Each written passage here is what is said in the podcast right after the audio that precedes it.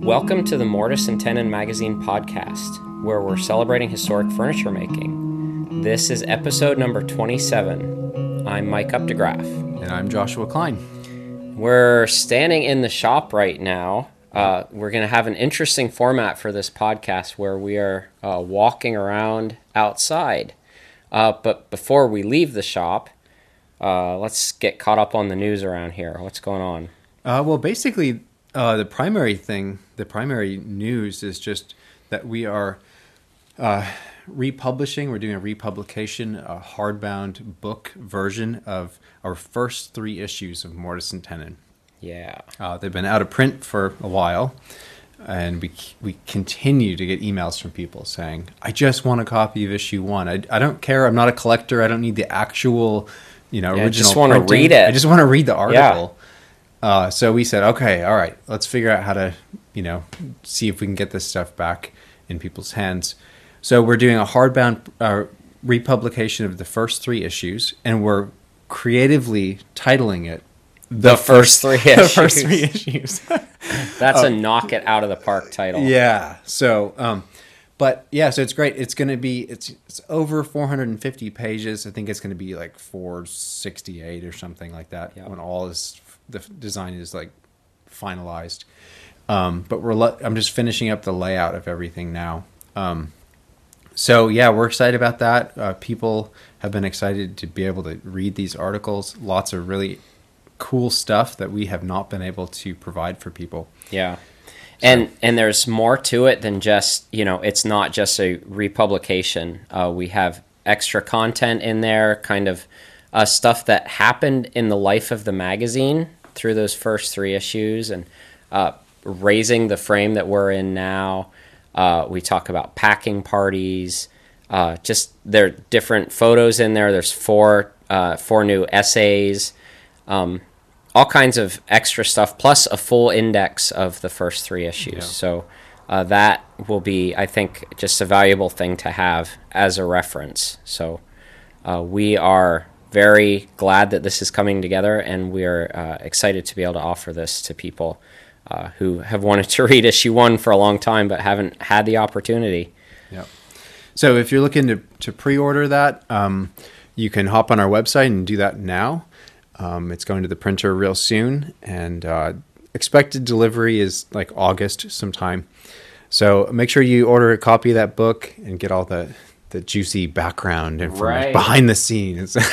Yeah. so, yeah, cool. Well, we wanted to take you for a walk. Uh, we're going to walk through the property.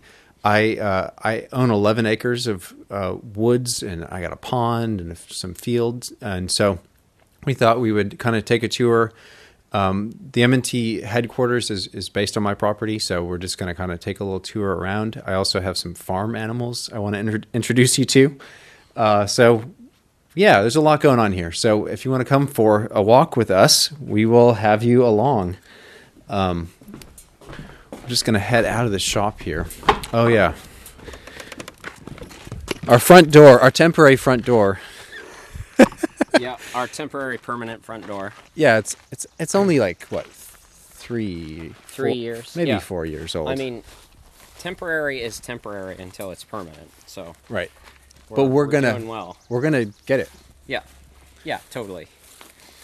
Uh, so we're walking towards the woodshed here. Uh, to our right is the uh, CSF blacksmith shop, and uh, a lot of you will remember from the film "Another Work Is Possible" and also from the book that project from 2019. Uh, just super amazing project. Uh, another structure immediately next to us is our timber framed outhouse, which again was an amazing project, very memorable.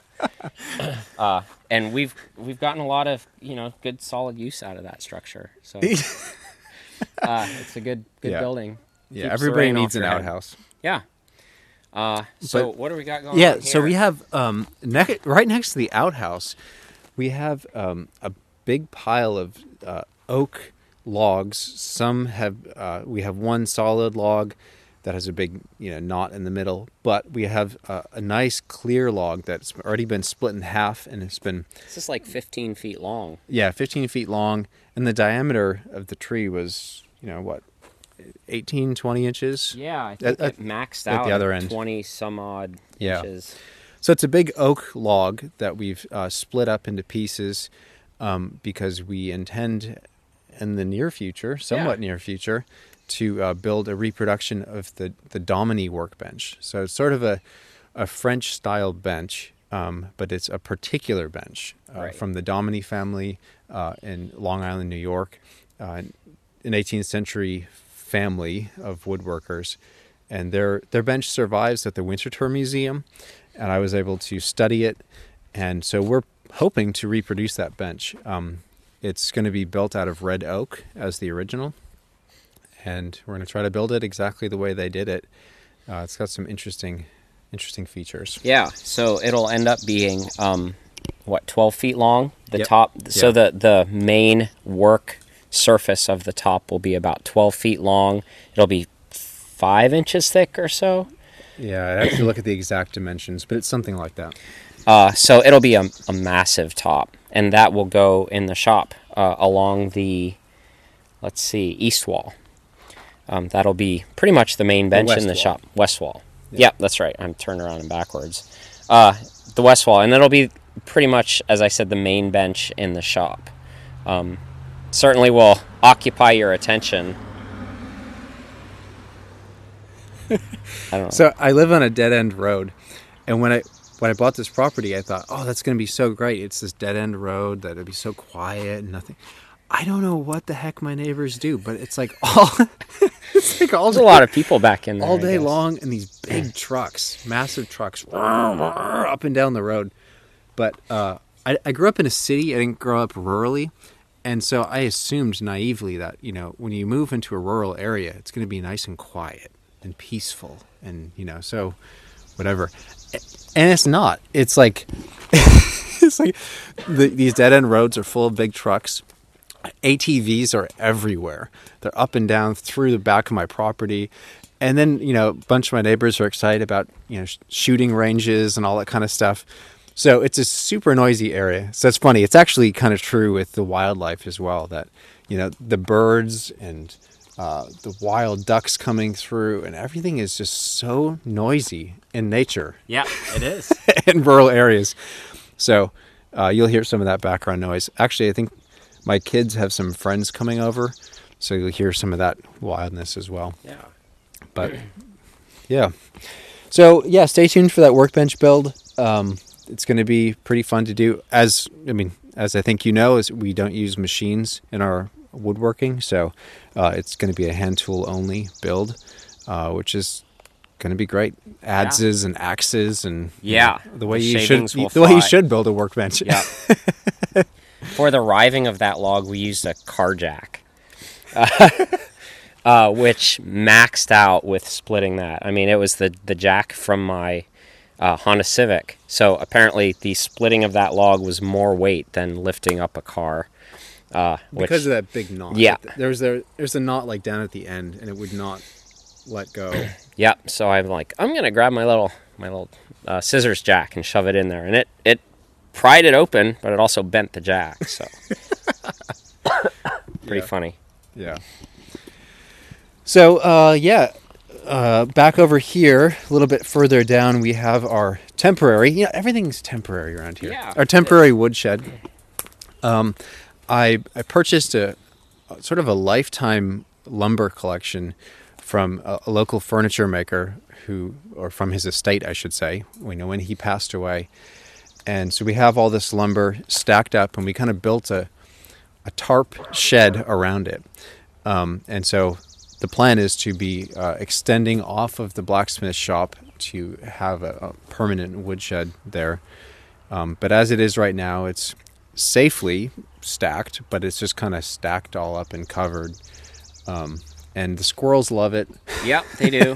Yep. but but um, but it works good to keep everything protected. So we just have to replace the the plastic walls yeah, a little every- bit every now and then. every now and then.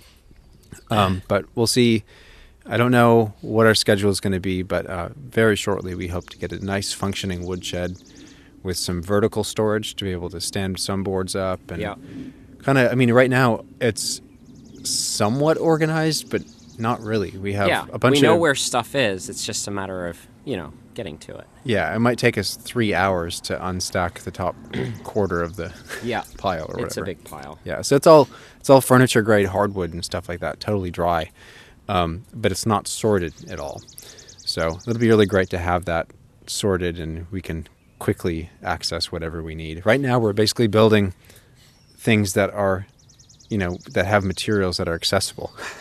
Right. That's kind of how we're basing our projects. Is it like, oh, can we get to that? Well, no. Well, okay, then let's not do it. So, um, you know what else I'm noticing? The What's black that? flies are out. The black They have emerged. It's basically May. Like the black fly season is the month of May, and that is when they come out for blood. Uh, black flies breed in running water, and so your little stream, I'm sure, is the focal point. But they come out and they just they just love these like cool cool mornings and stuff like that. They just love to attack and fly in your eye or in your mouth, as I just did. I swallowed a black fly, so I'm kind of half choking right at the moment. Is that second breakfast? Yeah, uh, it's free protein. It's good.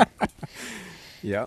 um, but they can dr- drive you right nuts. Uh, they aim for the ears, and it seems like uh, there's no bug repellent that is effective against them. They just get more excited uh, when you, you hose yourself down with the nastiest of chemicals, and they're like, ooh, good.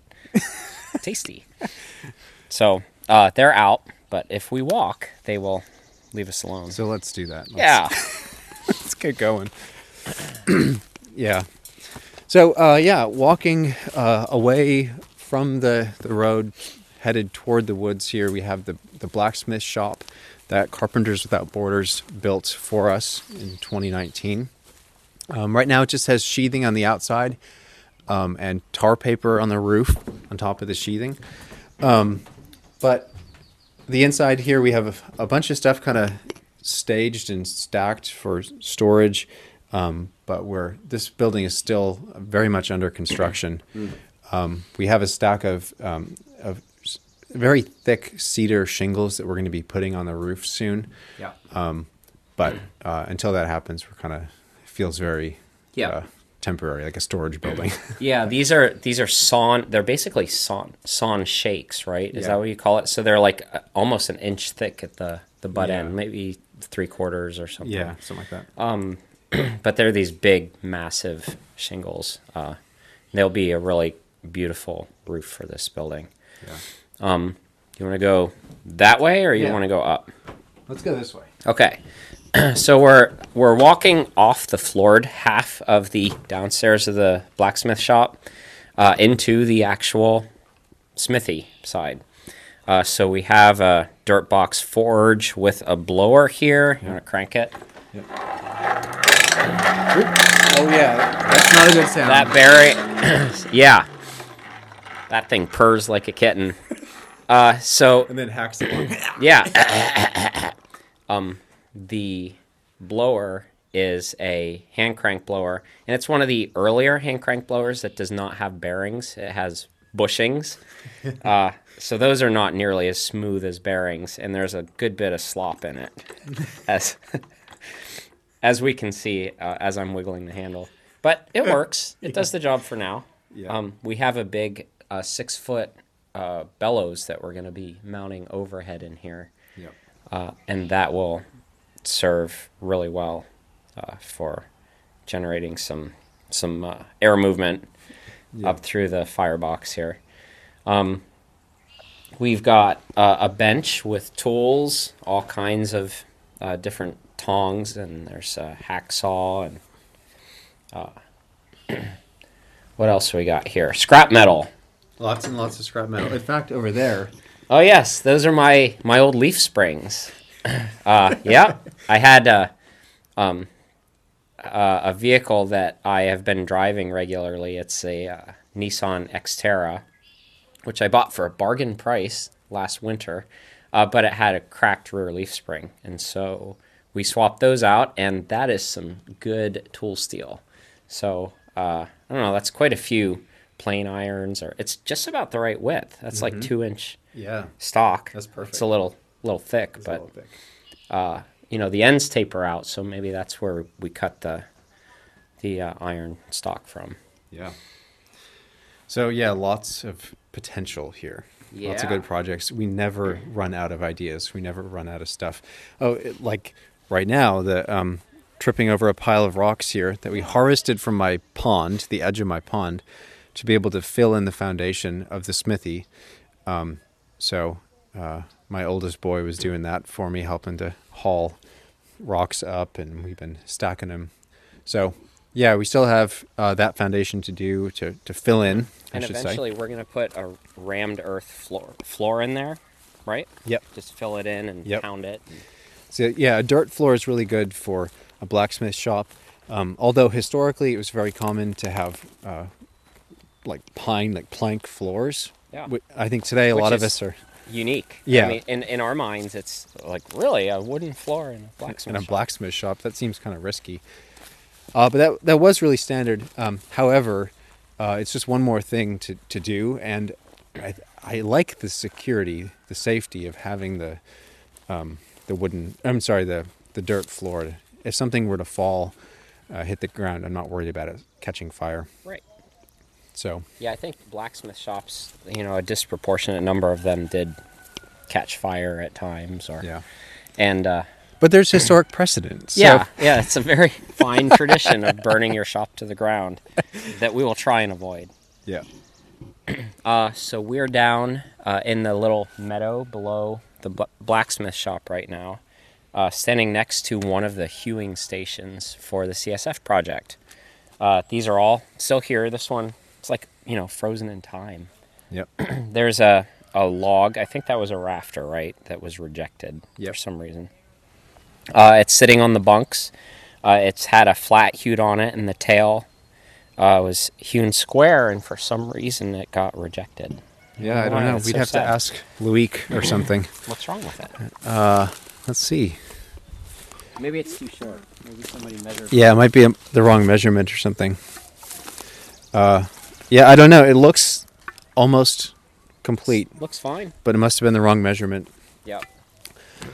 But Uh, but now we're we're walking past the pit saw trestle, which I'm impressed is still standing. this was rigged up. it's uh, basically two poles crossed and pegged together with red pine pegs, which is why I'm impressed it's still standing. uh, and then it's lashed together at the intersection of the the two poles, and then there's a third pole coming in to support it, and then all the the the feet of the poles are all driven into the ground, and then there are additional stakes driven next to it to lock them in. and we had a, a cross piece rigged up between two trees next to it, and then for the project we'd throw the logs up on there. Somebody would climb up on, and that would be the top man, and then the pit man would be down below. Uh, and that the pit saw got a little bit of a workout for that project. yeah, yep, yeah. There were several people using the pit saw for different aspects of it, particularly um, the the curved uh, braces, the the curved trees that were harvested for braces. They were ripped in half, some of them, so that the the, the two big crux and braces would be book matched. So you just, they'd look, you know, exactly symmetrical. Yeah. Uh, so that was a good use for that. But That red squirrel's yelling at you. oh, the red squirrels yelling Yeah. at me. They're so cranky. Yeah, I don't know what the deal is. it's probably because I throw pine cones at them. Well, what is that? What it is? I'm just trying to feed them. You know, they love those. oh wait, we should we should go up this way Yeah. because this okay. is where it's dry. So down below um, the CSF site, the Carpenters Without Borders site, uh, we have well, we're passing actually the little outdoor shower that we built for our workshops. Uh, uh, we have a little propane heater. We can heat the water, and it runs from my well. And hey, it's still standing. It is still standing. It's great. Yeah. So uh, someday uh, we'll be able to have workshops again here, and we'll have people able to take showers outdoor. Yeah. That'd be great. All right. Uh, so coming through this area and crossing over my little stream, we're coming below my pond, um, and we did some some digging work in the pond uh, not too long ago, and to kind of widen it and clear out some cattails. Uh, but we didn't just junk all the cattails. Before we did that, Mike, you want to talk about your cattail adventure? Yeah, so um, in issue 10, I wrote about weaving cattail rush seats for chairs, and uh, this pond was the source of the cattails. And I, I harvested from, what do we figure, like a six by six or something like that area, which was just about perfect for uh, one chair. And this pond is, I don't know, how long is this pond? It's, uh, is that 100 feet? Yeah, it might be. and then maybe half that wide. Uh, enough. Oh, that's that's longer than 100 feet. yeah, it's it's a decent be sized little pond. Um, but there there was enough cattail here for like you. It like I'd say in a single year, it's it's got to be you know enough to weave a hundred chair seats or more, and then you know every year it produces uh, more cattail, and we can see right now the cattails coming exactly. up at the bases. I just noticed that. Some of them are uh, a foot tall already. but yeah, uh, last fall we did a lot of digging here and uh, clearing, basically to um, allow more of an approach to the pond, because the the cattails along the edges of the pond are like 12 or 15 feet, you know, out from the shore. So you had to kind of hack your way down, or Yeah. get out by the dock. yeah, you got to stay on those things. They're vigorous, powerful. Yeah, yeah. Cattails are they're I, they're not invasive, obviously, because they are. Uh, this is their home turf, but they're aggressive and they will occupy a little wet area. And uh, the ducks are coming over to see what we're doing. This is okay. This is the Drake I was telling you about. Okay. So, uh, my wife and I, we have handful of ducks. Oh, see, look, now he's turning around. Yeah, he's like, you're talking about me. So in spring, uh, the drakes, the male ducks, they get real, you know, excited at springtime. And any other male around, they just want to take down. Attack. Yeah. Yeah, to attack. So it's so funny because every morning I do my animal chores, and I'm walking, hauling buckets of water and stuff. And this drake, every time I turn my back, he runs up to me, and it's like he's gonna get me, and he like kind of bonks my ankle with his bill, Nice. and he's all mad. so if we walk by and just pretend not to see him, he'll like He'll probably chase on us. Here, let's Okay. let's go around this way, but don't. Oh, he just got a fish. Are you serious? Really? Yeah. Oh, Look at that. Wow! Holy cow! That- yeah. Yeah. And then, Oh wait. what on earth? I didn't realize they were like fishing ducks. Wow. I don't know. Um.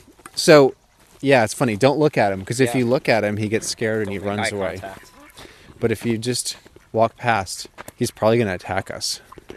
But it's I always just think it's so funny because it's like, what does he think he's gonna do? Yeah. Like, bite my head? I, He'll knock you down and all right. Let's see if he follows us. okay. I'm not looking back. Don't look at him. No. He doesn't care. No, he's He- He, intimidated. has a fish. He's excited. Yep. Oh, okay. Let's go. Let's go this way. So we're walking um, down below my house, uh, through the woods here, to go come up through by my chickens. Uh, we're not serious farmers here, but we're seriously addicted to farming, or at least homesteading. So we have um, a menagerie of animals. We have chickens and ducks and goats and pigs, and uh, one of our cats just had kittens, and so what? And we homeschool. I'm recording a podcast right now. Of course. Um, uh, So yeah, we're uh, we have I don't know probably 35 chickens down here, uh, just below just below our garden, um, and we rotate them with electric netting so they can be in a new area at a regular schedule. How you doing, buddy? Good. You have a banana. You gonna eat that? I need it on the porch. You're gonna eat it on the porch. Okay. Um. So yeah, it's good to have that that mix of creatures around. So when are you guys gonna officially get started with stuff in the ground here? Well, that's part of our discussion. I mean, we have some stuff going. We have a greenhouse. We have two different greenhouses. One is the smaller one, um, and we ate a huge salad last night, full of awesome greens. So we have a lot of stuff going on here, including grass Yes. in the paths. yeah, the dandelions are coming up. Yeah, yeah. Um, so yeah, we're we're Julia and I were we're talking about when all the planting is going to Yeah. happen. That's something I picked up from your uh, father-in-law, who's got just about the most amazing green thumb uh, I've I've ever seen. Is that he puts off planting quite late because we would always we'd be really gung ho, you know, like late April, early May. Like I'd be out there like trying to break up the garden and I'd hit ice, you know. or we we get plants out and in the ground and they just struggle for like a month and a half. They just like uh, trying to fight and it's cold and it's foggy and and whatever and then you know the bugs can get them or the diseases can get them. But then we started. Uh, I got this advice from from your father-in-law about he would he'd wait and just get stuff in the ground when they when it can thrive. And so we started a few years ago. We didn't really start planting heavily until like the end of May, early June, and which feels so late. Like we're, but stuff just took off. Like it it loved it, Yeah.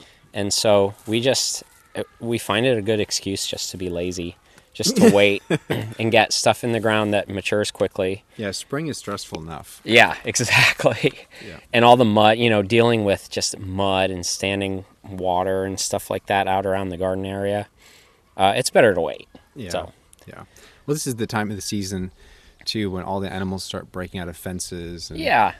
all of the fences start, you know, sagging from all the frost heaving. So it's it's really just a good time to focus on as little as you can. Right. Not have to just heap it up. But Yeah. Yeah, so uh, right now we have walked over next to the, uh, we call the cottage. It's that timber frame that we raised after we raised the other timber frame. Wait, what was the what was the uh, timeline for that again? We raised this one in celebration of Issue issue, three. three. And before issue three, we raised the shop frame. Mm-hmm. So this was in celebration of issue three being completed and the shop frame. This was a frame that you had bought from a, a, a place in like down In southern Maine. Southern Maine. uh, just off the highway, uh, John Libby, uh, they have these uh, these summer display frames that they build, you know, a simple design and they set them out on the highway so people can see them. And um, but then at the end of the season, as I understand it, they sell the frames uh, inexpensively. So they're all grayed and weathered and stuff. Um, and I actually bought it from someone who bought it from them, so I even got a better deal on it Nice. which is a great way to get a timber frame actually because uh, it was quite inexpensive but it's this really great frame it's 18 by 24 um, and my wife and i and our three boys we're going to move into it uh, in about a year we're going to move into it for a time Which we're going to talk more about in a Yeah. couple minutes when we wander over to Yeah. the trailer. But yeah, this will be your your home. Yep. So my wife is teaching piano lessons out of it right now, um, and we are uh, Mike and I were kind of working on outfitting it and finishing trim and getting the place wired and all that kind of stuff to be ready for uh, for my family to move into for a time. Yep. So we still have you know the gable ends still have blue foam Yeah. attached to the outside, and you know still need some sheathing and stuff, but um, but yeah, it's coming along. It is. You want to say hi to the goats? Yeah, we'll say hi to my goats. There's one of them now. Hey, buddy. Oh, hey, you want to say hi to my wife? Huh? Hey, everybody. Hey. Okay, so this is so my wife is milking a goat right now. You say hi? Hi there. Uh, here, we can get some audio on the milk. Nice. it's a first for the Klein Yeah. goat barn. Wow, I've never done that on the podcast before. Do you want to say hi? Uh, okay, hi. Hi. All right, we're gonna keep going. Um, So, oh, all the rest of the goats are Where are they? they're Inside? over, they're inside. Um, but yeah, so we have Nigerian dwarf goats. Uh, they are super sweet. Do you want to go in? Or? Yeah, sure, we can go in. Super sweet, small, manageable, um, and uh, we have how, what was it like a ten or eleven now. Um, hopefully, a few of them are pregnant. I guess time will tell. But um, they're smelling the microphone. Hey guys. But yeah, they're very sweet. Nigerian dwarf goats are great because um, because of their size, but also they're they're so mild, and um, they're beautiful because the the coloring uh, you can have any sort of color come out of a out of a goat.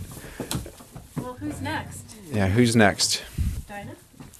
Oh, I milked uh, Fawn and Etta this morning, I believe. I don't know. I just milked it. No, wait. Oh yeah, I mean Dot. I meant Dot. But you didn't look Dinah? No. Dinah's waiting. Yeah. Okay, so uh, but their milk is great too because it's uh, very rich and uh, delicious, um, and it's you know sometimes goat milk has that reputation for having that real strong flavor, but Nigerian milk is not like that. So uh, we like Nigerian dwarf goats a lot.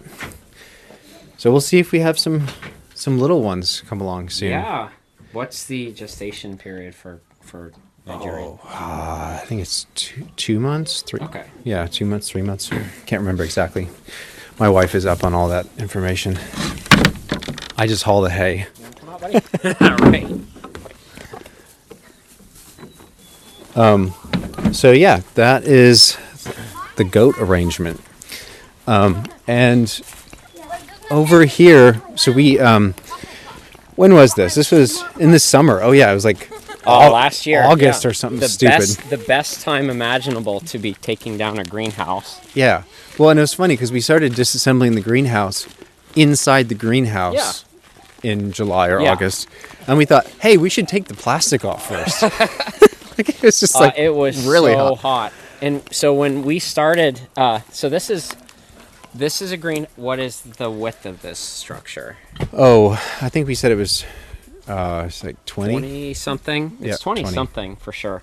By uh, it was fifty feet long. We eliminated five feet, so it's a forty-five foot long greenhouse. Um, these these frames are made in Canada, super solid. And you bought it from a guy up the road who was selling off a few of his. Yeah, I mean, he had like he was doing it commercially, so he uh, selling vegetables commercially. He had I don't know twenty or so. Yeah, and this was the smallest one. This was the smallest one. so um, we went in on a nice overcast, cool morning and started taking it down and started going, "Wow, it's pretty warm in here." And then the sun came out and climbed high, and it was a sauna because it's a it's a greenhouse. Yeah. Uh, so then we were like, "Yeah, we got to get this plastic off." Yep. um, But that was th- what the better part of a week to get it taken down and brought over here. Brought and- over. Yeah.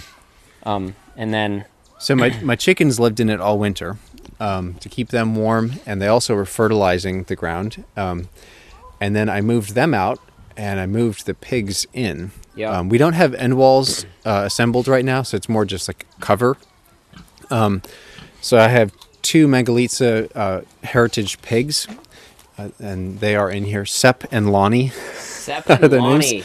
Hey guys. Say hi. Um, and we got these guys last year, um, and we're raising them for meat, but they're also doing a lot of tilling for us. Um, and so because they're this this heritage breed, um, the conventional breeds that people raise, you know, it's like six months, seven months to to harvest. Um, but these guys, it's a lot longer. So um, we'll be harvesting them in fall. So they're we moved them into the greenhouse now, um, and they are tilling up all all the chicken uh, feathers and grain and poop and everything, uh, getting it ready for us to be able to to plant in here. So. Um, yeah, they're really great. They're really sweet. They're actually Mangalitsas. I, as I understand, I could be mistaken, but I think they're the only uh, breed that still has curly hair. um, and these are swallow belly pigs. So they're black coloring with um, kind of creamish white uh, underbellies. That's the scratching sound. they're really itchy. Yeah, Pigs are really itchy. I don't know what the deal is. they just love some cool mud to roll around in. Yep. Sort of their thing. But they do an amazing job of just, you know, I would say, just wrecking an area. Uh, they get into a, a patch here and they just like they turn the soil down to a, like it's got to be like a foot down over there Yeah, that they're turning it down to. Um, the ultimate in in rototilling right Yeah. here. Well, so the interesting thing is, this is our first time doing pigs, and we've had goats for a while and chickens and everything, and every breed, you know, is designed to do this one thing really Yeah. well. They're they're they do a thing so good. Yeah. And so when you start with a new breed, you're like, well, now what's Yeah, what's, the this- secret? How does what's this, one work? What's the superpower of this one? and pigs are great tillers. You know, they till up the soil. That's just what they love to do, and uh, you can't stop them from doing it. Right. Um, and so that's I was excited about that aspect of it, and so we're doing this rotational setup. So their their pen is relatively small, but I'm just moving them regularly so they can keep tilling areas. Um, otherwise, what they do is they're very fastidious. So they'll designate a bathroom area, and they'll just go to that one spot. But I want to spread it out. I want to use Right. it as um, fertilizer.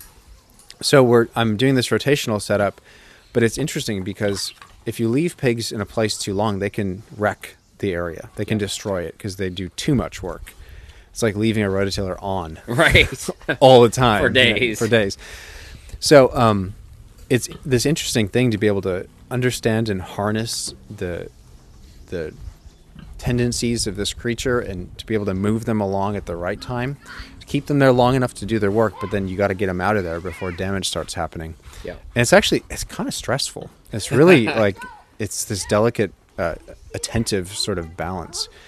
Um, but that's one of the things I love about uh, having farm animals is it's woven into my life, so I'm able to kind of observe nature in a very first-hand, direct way. It's not just like walking past a wild creature on a trail and kind of waving or wishing I could get close, but it's like this daily interaction with how do these creatures work and how can I take care of them and and uh, keep them happy. So Yep. uh, yeah, it's it's a blast. And why do they itch so much? Why are they so itchy? It might be the fly. Might be the flies. The flies. Oh, Oh, yeah, the maybe. black flies. Yeah, the black flies are over here too. Yeah, They're not too bad in here. They're they're worse in the woods. yeah. So So, yeah, over here we have um, this big trailer. Uh, it's a like a almost a forty foot, thirty some Yeah, foot trailer, yeah. Um, and it's a big white storage trailer. And this is where I am storing my house. All right, I'm gonna crack it, crack it open, crack open the vault. Okay. Hey, there's your drill. Oh, that's where it is. Oh yeah. Okay. Um, but yeah, so this is a big, huge storage trailer stacked with old lumber, uh, and this was the house. The date it could be anywhere from as early as 1790. Some believe uh, that might be a little early. Could be as late as 1820, possibly. So I just split the difference. You know, 1800, 1810 ish. What year was that that we took this down? That was in 2015. 2015. Yep. So um, that was the first time I worked with you Yep. on anything on a project. Um, this house stood on the road that I live in, and uh, I found out that the Kleins were taking this building down, and I said, "Hey, I'd love to to help you with that a little bit as as I'm able." And uh, so I would come over and you know Saturdays or evenings or whatever, and uh, help with this project, which is just amazing. Like we're we're looking in the trailer right now.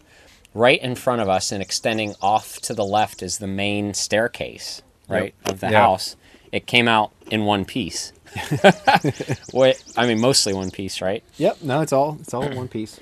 And then uh, to the right here is a stack of doors. Uh, some of those are later. I don't know if Yeah, there were some Victorian renovations that happened, and Um, you know, that's just kind of the par for the course. But that was actually relegated to one corner of the house. Yeah. Uh, the reason my wife and I decided to take this one down is because it was basically left totally alone.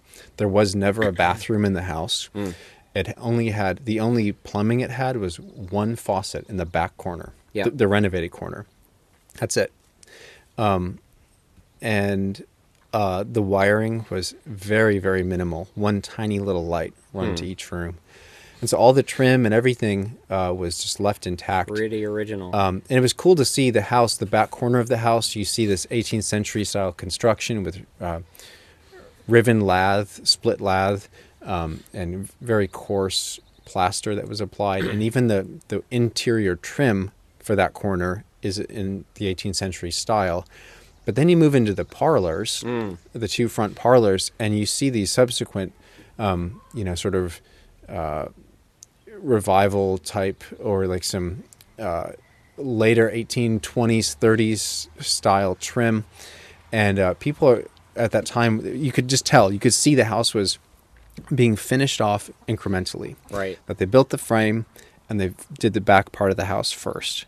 And then they started working into the parlors and you can see those sequentially. And then you go upstairs and it, you see all this victorian wallpaper everywhere and very victorian simplistic trim put up.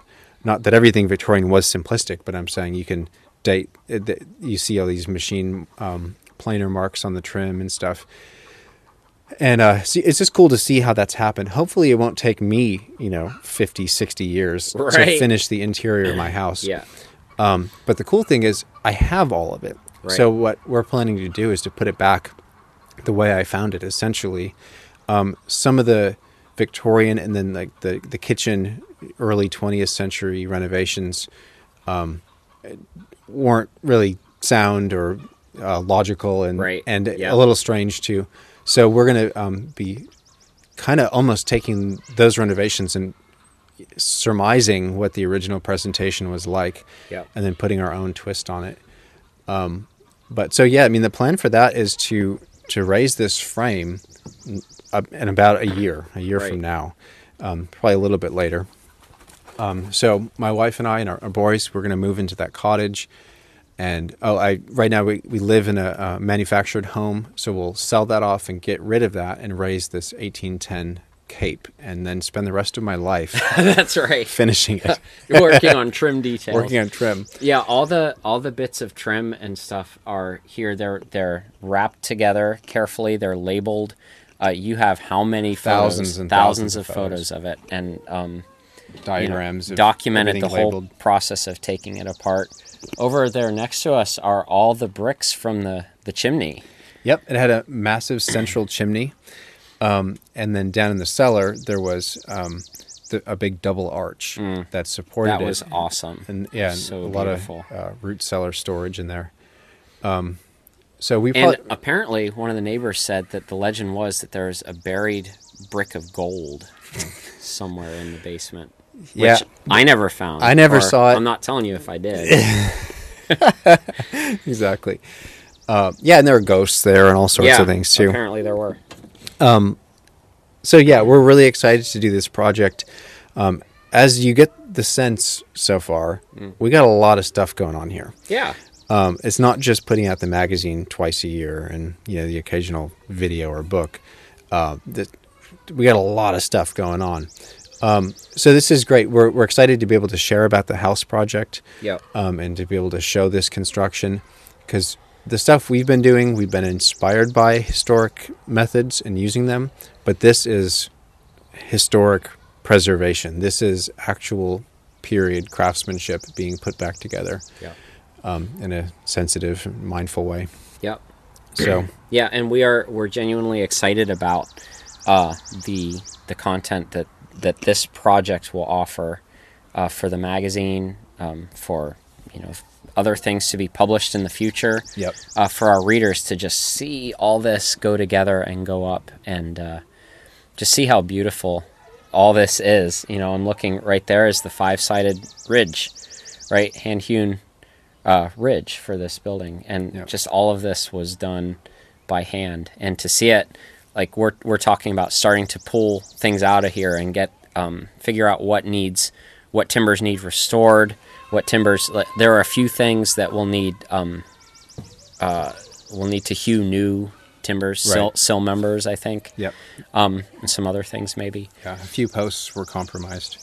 But um, we're going to start to pull that stuff out and uh, stage it out and take a look and uh, make a, a detailed plan for next year because Yeah. that's going to be a big project. The the thing I heard something actually just yesterday. I don't even remember what it was now, but I was listening to something, and the speaker, whoever it was, said he asked, "What's more rare, an 18th century house or a moon rock?" Oh yeah, yeah, yeah, yeah, And uh, the answer is, of course, an 18th century house, yep, because you can't.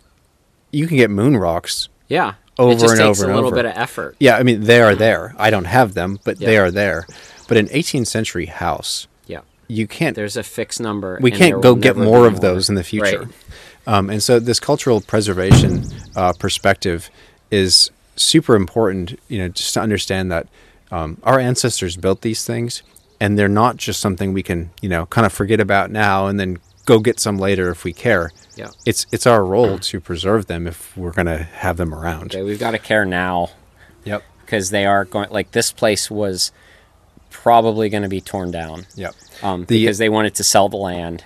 Yeah, the real estate listing uh, was described it as a lot with I forgot if it said it was an unrestorable house, but the major selling points of the lot in the listing were that it had a driveway and septic. Mm-hmm. Uh, so I mean, the thing was going to be bulldozed, and it was just a tragedy. Um, so. Um, my wife and I said, you know, we have to swoop in. That was it was like the special house that everybody in Ellsworth said, "Oh yeah, the Yeah, old old Jordan place, house, yeah. you know, it's so great." And I hope somebody moves into that. And it's, you know, it was the writing was on the wall. This thing was going to be destroyed, not because the family wanted that. They didn't. They had it uh, listed for years, but you know how that goes. I mean, it's you have to have people who are crazy enough to to take on this kind yeah. of or, or naive enough to to take on a Or a project combination like of both. I think Yeah, we'll is see. Um, yeah, I guess we'll find out. Yeah. Uh, After year three of living in your cottage over there. So, um, yeah, I mean, this is also for us uh, because my wife and I homeschool. This is part of our homeschooling. This is one of the things that we said we wanted to do was either build from scratch or restore an old house with our kids. Um, so it's all kind of interconnected, in, you know, our reasons for doing this project. Um, but we hope it's useful to not only our boys, but also it's useful to to you readers um, that uh, what we want to do with this house is not just restore it as it was, like as if we're some museum, Right. but we want to figure out how can people in the 21st century uh, restore cultural heritage in a way that works for today. yeah. Um, we're going to have it insulated, and we're going to, you know, do all the electricity that uh, so we can have the modern uh, conveniences. So, thinking about all that stuff, I think, is a, a big part of what we're trying to do, trying to Mhm. share with with our readers. So, Yeah. so stay tuned for that story. Yeah. Um, do you want to close the Close out. trailer? Uh, stay tuned for that. It's going to be a, a big journey. Um, we're actually, you know, working ahead uh, with the magazine, getting things ready this year, because we're trying to block out much of next year to be able to just focus on this house, so that, so Right. that I'm not in the That's college. a little, little tricky. Yeah. So we're trying to work ahead. We're trying to figure out and map out the, the schedule for next year so we can we can do that. So you will see a lot about the house and all of that construction uh, soon. Um, but wrapping this podcast up, uh, we're jumping onto my commute trail. Yeah, this is this is your Roy Underhill style path through the woods uh, exactly. to stroll over to the Woodwright shop. You know, and we just walked by and you know petted the goats and and you know you can wave to the folks with the fender bender right in town there and uh, cross the little stream and up Yep. the hill and there's the there's the shop. Yeah, exactly. Yeah, and every t- every morning I walk up and I see Mike's car, and he always beats me to work. Not today though. even though he drives half an hour and I walk three minutes. Um, but yeah, it's it's a blessing to be able to work here and to have Mike here. And uh, Grace has been working from her house, uh, shipping, but uh, she stops in. I think she's going to stop She's in coming today. today. Yep. Yep. So we'll see her. But um, yeah, that's that's kind of the the audio tour Yeah. uh, of the M&T Zoo, I guess you would call it. Um, and so, yeah, if you have any questions about the full spectrum of anything, we'll have to listen to this to remember what we just talked about. yeah, items mentioned in this podcast, Yeah. like oh boy, Hmm. That's gonna Um, be a tricky one to yeah. lay out. Yeah, but the best place to leave comments is to jump on our blog where we've posted this this podcast episode. You can ask questions there. Uh, we really love hearing feedback, um, other observations, We um, do. Yep. outhouse recommendations, Yeah. whatever. So uh, thanks for listening. We always appreciate uh, your support. See you next time.